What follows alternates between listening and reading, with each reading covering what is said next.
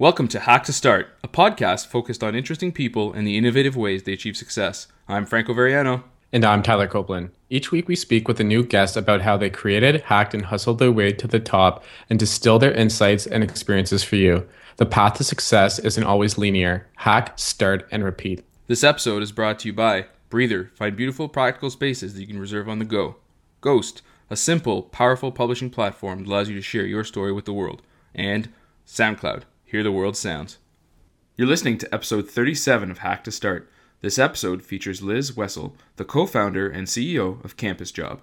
Tyler and I wanted to invite Liz onto the show to share her insights on building startups, creating impact, and much more. Liz previously started two campus focused startups before taking a job with Google to learn more about how companies could have a huge impact on so many different people. After two years and several major campaigns and living in India, Liz came back to start Campus Job. After closing a seed round within a month, she and the team decided to join Y Combinator and are currently completing the program. So let's get to it.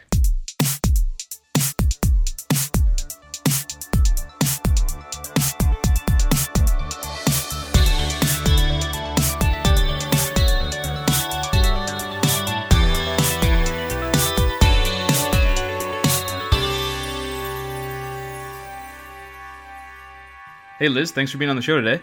Yeah, thank you so much for having me. So we always like to start off by getting to know uh, more about our guests. So can you let us know, uh, you know, where you're from, what did you study, and how did your passion for entrepreneurship develop? Yeah, um, so I'm Liz Wessel. I am the co founder and CEO of CampusJob.com. Um, Campus Job is the largest online marketplace for college students to find part time jobs and internships. Um, I'm from New York City originally, and um, in college at the University of Pennsylvania, I studied math, poli sci, and Japanese.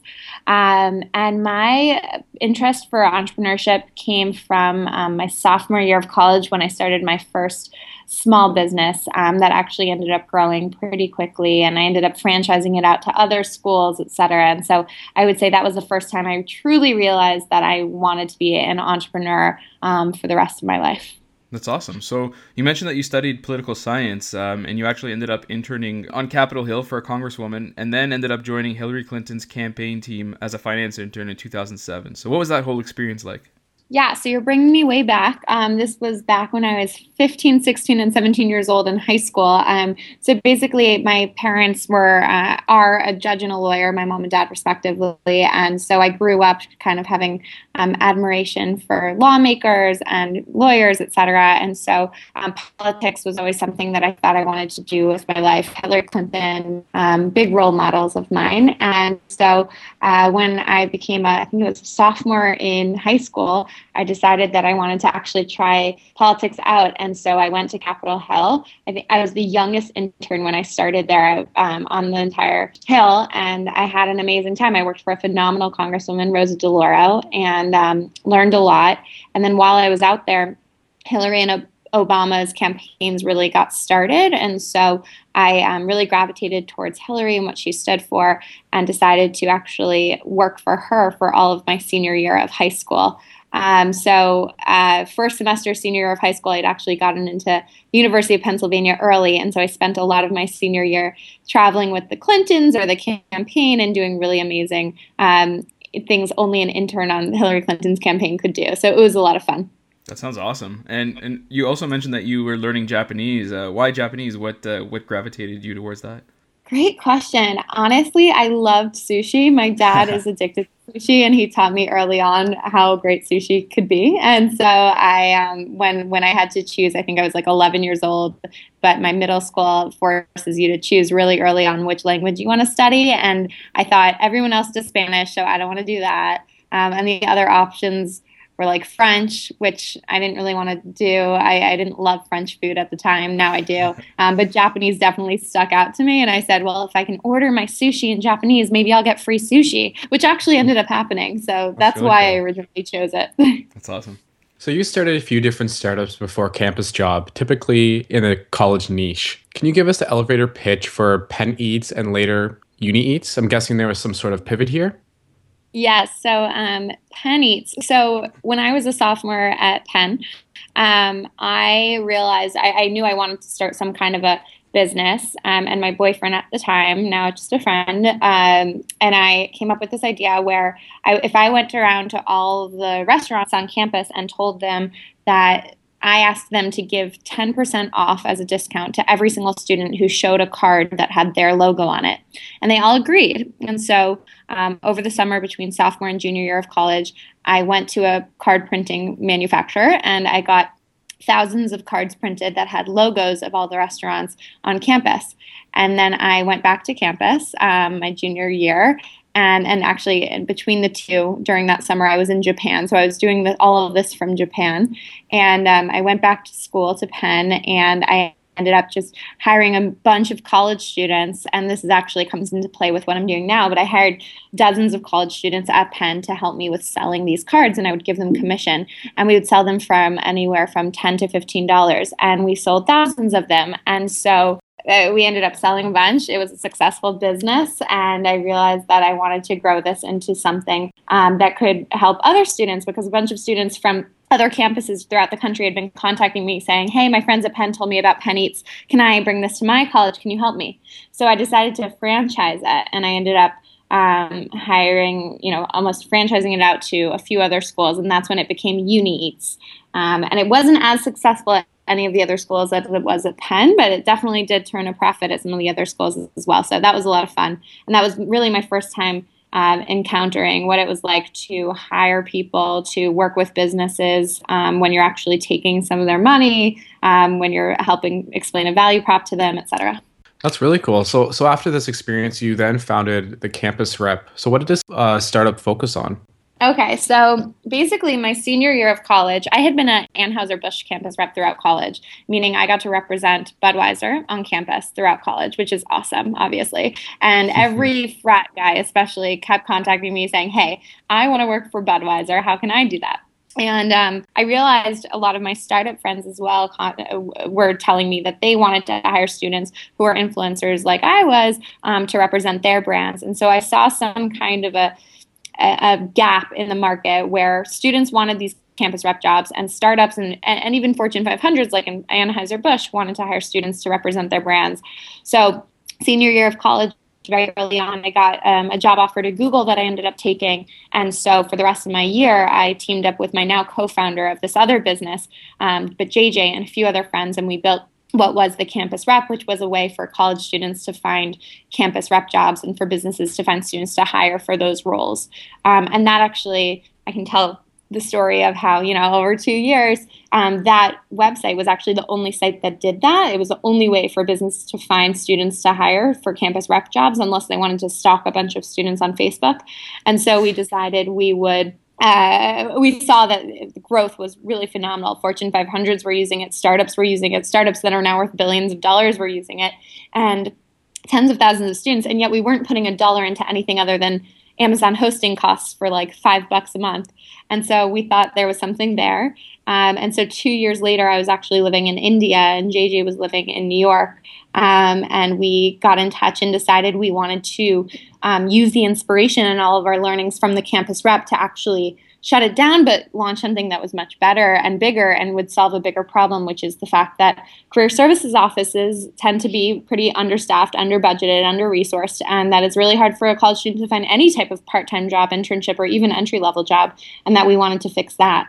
So we ended up shutting down the campus rep um, last July and launched the campus job uh, just a month later. And we contacted all of the first students and said, hey, this is your chance. Try out campusjob.com. We'll never contact you again. So we had few, some users come over to the new site, um, but we started afresh. But definitely the campus rep gave us a lot of learnings that we used when starting this new business. So you were accepted to Y Combinator for campus job. Would you be able to walk us through like what the application process was like?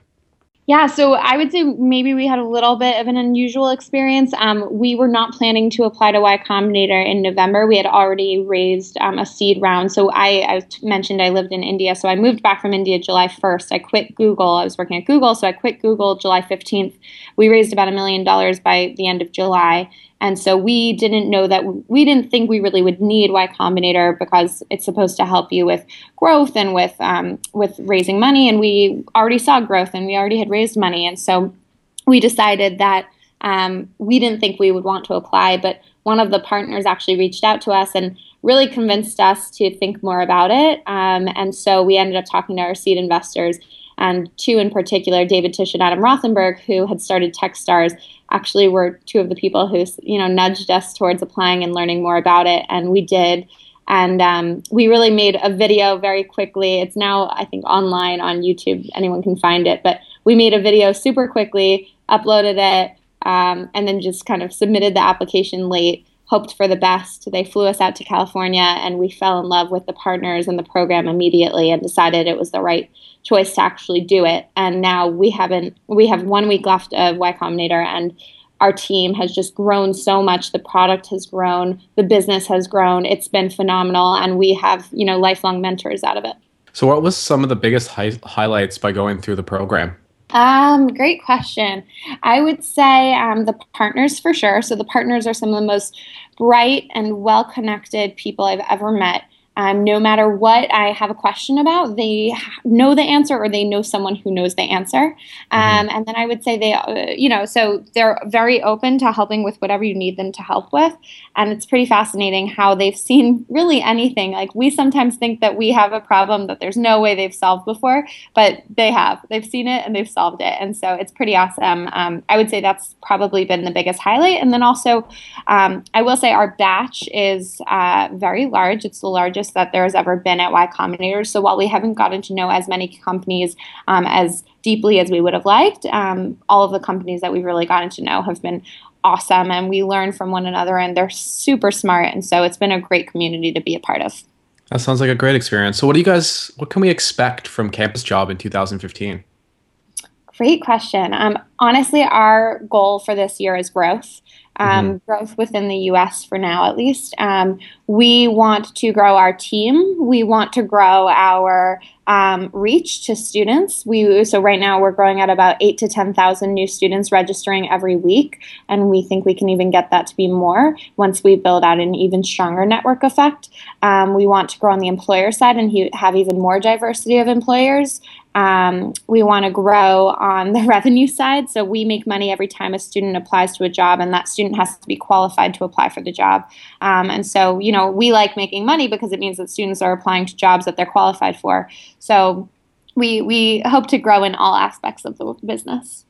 That's awesome. So you know, earlier you mentioned that, that you worked at Google, so I just want to hop back to, to that. You know, in between startups, um, you were basically managing brand moments and, and partnerships. So some of those brand moments, what it includes, um, were managing like an Oscar partnership website.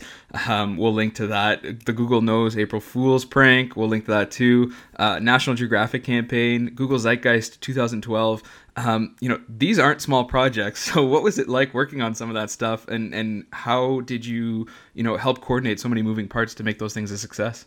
Yeah, it's pretty insane. I think during my two years at Google, it was exactly about 24 months. And during the two years, I worked on, um, I think it was like 26 videos and 12 websites. Awesome. Um, so yeah, it was amazing learning curve. I mean, for campus job, I do most of the UI and UX, and that's only because of the fact that I work so closely with engineers doing websites at, at Google. And I also manage all the projects for all the videos we have. If you go to youtube.com slash the campus job, you'll see a bunch of videos. And we actually hire college students to make those videos, but I work closely with them on those. And that's from my learnings from Google as well. Um, I would say at Google, the teams I was on um, had a, few awesome advantages to being on those teams. Number one, they had budget, so I was able to you know pull off really interesting and unique um, projects that and campaigns that would really bring happiness and delight to users. And then I also got the opportunity to kind of travel around the world and meet amazing partners and businesses and uh, government employees, et cetera, who wanted to just work with Google. And it's really cool when you work at a company where everyone wants to work with you.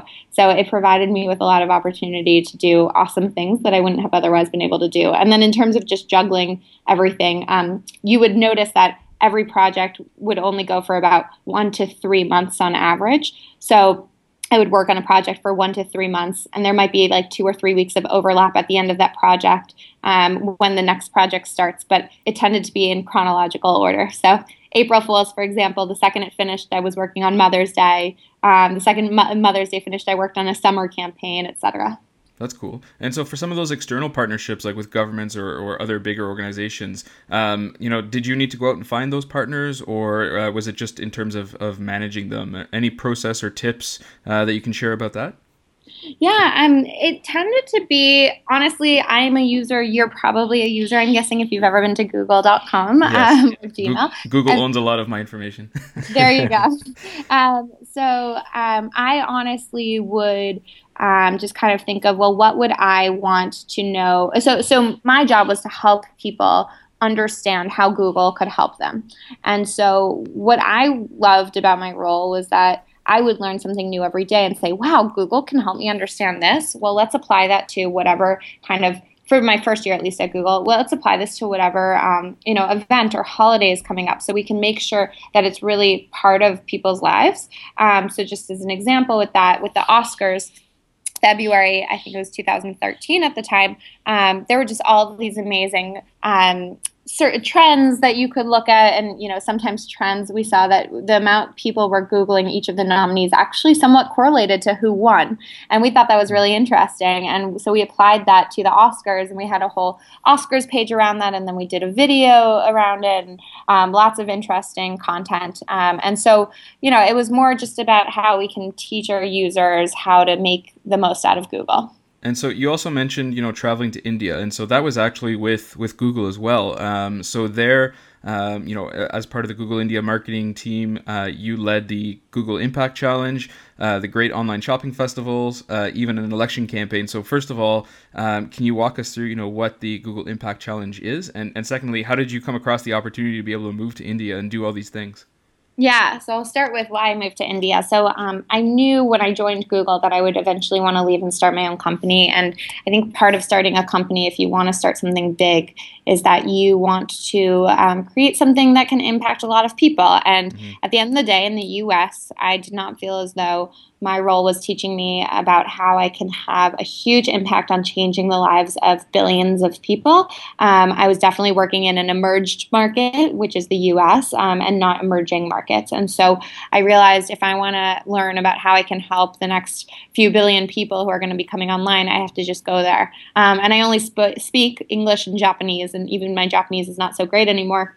And so um, the only emerging market that speaks English in the office is India. So I chose India because it's an emerging market, it has really interesting problems, and I spoke the language that they speak in the office. So once I moved to India, I, I, was able to work on three really interesting projects. First was the Google Impact Challenge. So, Google actually goes around the world and runs contests in specific countries. The first one ever was the UK, and then they went to India. Um, I believe they've done one in Brazil, another one in the UK, etc. And um, they actually let any and uh, any nonprofit um, submit an idea for if we had X X thousand dollars or X million dollars, here is what we would do with that money to create a new technology that can better my country or even the world. And so we ran that contest in India, and it was a huge success. It was the largest uh, group had seen with the Google Impact Challenge to date. And so um, it was a lot of fun. I learned a lot very quickly about all of the problems that were, or about many of the problems that were facing India and that were on people's minds. Um, so after the Google Impact Challenge, uh, Google actually, uh, Cyber Monday is such a part of culture in the US, but in India, Google actually created what Cyber Monday is, and they call it the Great Online Shopping Festival. And so I ran that project, which gave me a lot of great B2B experience um, and really helped me understand e commerce in India, which is very, very different than e commerce in the US.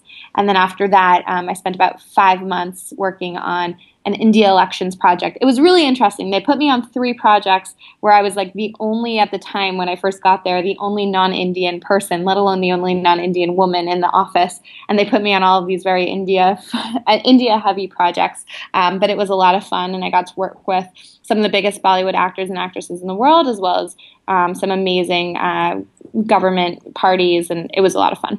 That's awesome. So, outside of work, are there any you know uh, amazing moments that stand out, or, or great stories about your time in India, exploring a different culture? Oh, yeah, I went to over 20 cities in India and 16 countries in wow. my one year there. Um, I, it's it was awesome. I would say favorite country for sure was Sri Lanka outside of India, um, and no one ever goes there. I feel like Americans don't go to Sri Lanka, and so I've been telling all my friends they have to start going. And I would just try. If flights were so cheap that I would leave on a Friday at like 5 p.m. and come back on a Monday at 5 a.m. and um, I, I, was living in just south of Delhi, uh, and I would just go to all these new countries and pay like two hundred dollars round trip and go to this place with a backpack and you know nothing else and just backpack around and meet a rickshaw driver who would drive me around. It was a lot of fun. So um, a million stories from those experiences for sure. Sounds great. It's uh, India's totally on my list of places to check out. I actually lived in Turkey for a year, um, but uh, but haven't made it any further than that.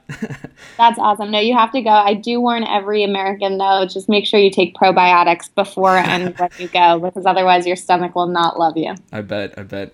Um, so, what are what are some of the biggest lessons you learned from your time at Google? Anything any, anything you can pass on or share? Yeah, um, I would say number one, think big. Um, I, I, think that Google became Google because they thought big, and I'm sure when they were first starting up, no one believed that it could come what it become what it has become. Um, and so I try to apply that to everything we do at Campus Job. I mean, Campus Job right now is um, the largest marketplace for college students to find part-time jobs and internships, and but it's U.S. only, and it's only part-time jobs and internships, um, and it's only college students. And I think that there's a million ways we could go with that and really add, add scale. So I would say think big um, is definitely the first, and then focus on your user, and all else will follow. Is something that you know Google really ingrains that mentality, and all Googlers is what we were called, the employees. Mm-hmm. Um, and I truly believe that through and through. And our entire team, we don't care if we make zero dollars in revenue one day, as long as all of our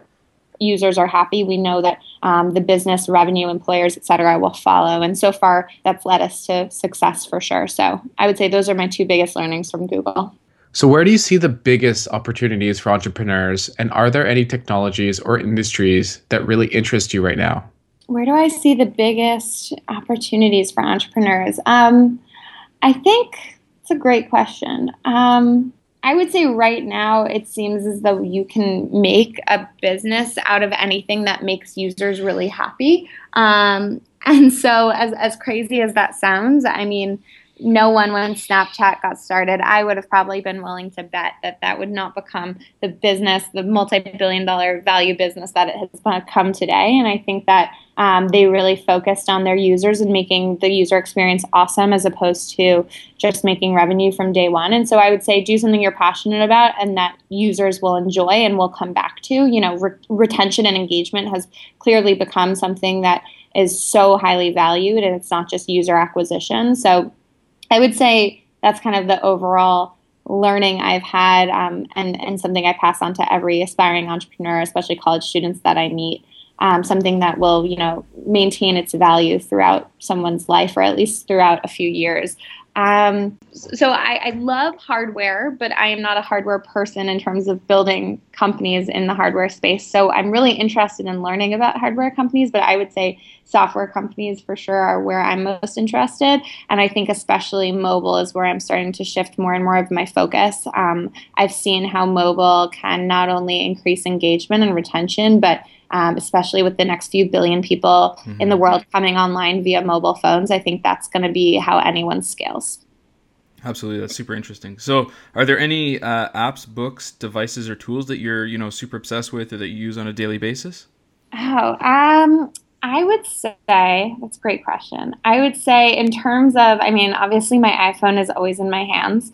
Um, I do love the utility apps that have me opening them at least once a day. So Venmo for me is huge. Um, I would say obviously Campus Job is very very vital to me. Um, it's not just my business, but I know that if I were a college student, I probably, I mean, I get emails from college students all the time saying, I get 10 emails from you a day because I subscribe to get an email every single time there's a new job at my school. And you guys have gotten me like four jobs in the past three months, and I'm so happy. So, awesome. I, yes, I would say campus job. Um, and probably Uber. I know it's kind of a cop out of an answer because everyone's been talking about Uber so much recently, but I seriously have just been fascinated by. Um, you know, I started using Uber soon after it first came out, and it was not nearly as efficient um, a, a system as it is today. And I just am constantly fascinated by it. Yeah, absolutely. So, not an Android user, I see. I was when I worked at Google, but I have to say, I just I think that iOS is just so much smoother, and also most apps I find um, that come out and that I want to download right away come out on iPhone first. So I, I because I'm an early adapter, I guess I had to switch to iOS. There you go. So, do you have any last thoughts or personal mottos that you live by and think others should know about? Um, do what you're passionate about and you will be successful. I know it sounds corny, but JJ, my co founder, and I had about a million other ideas for businesses that we could start.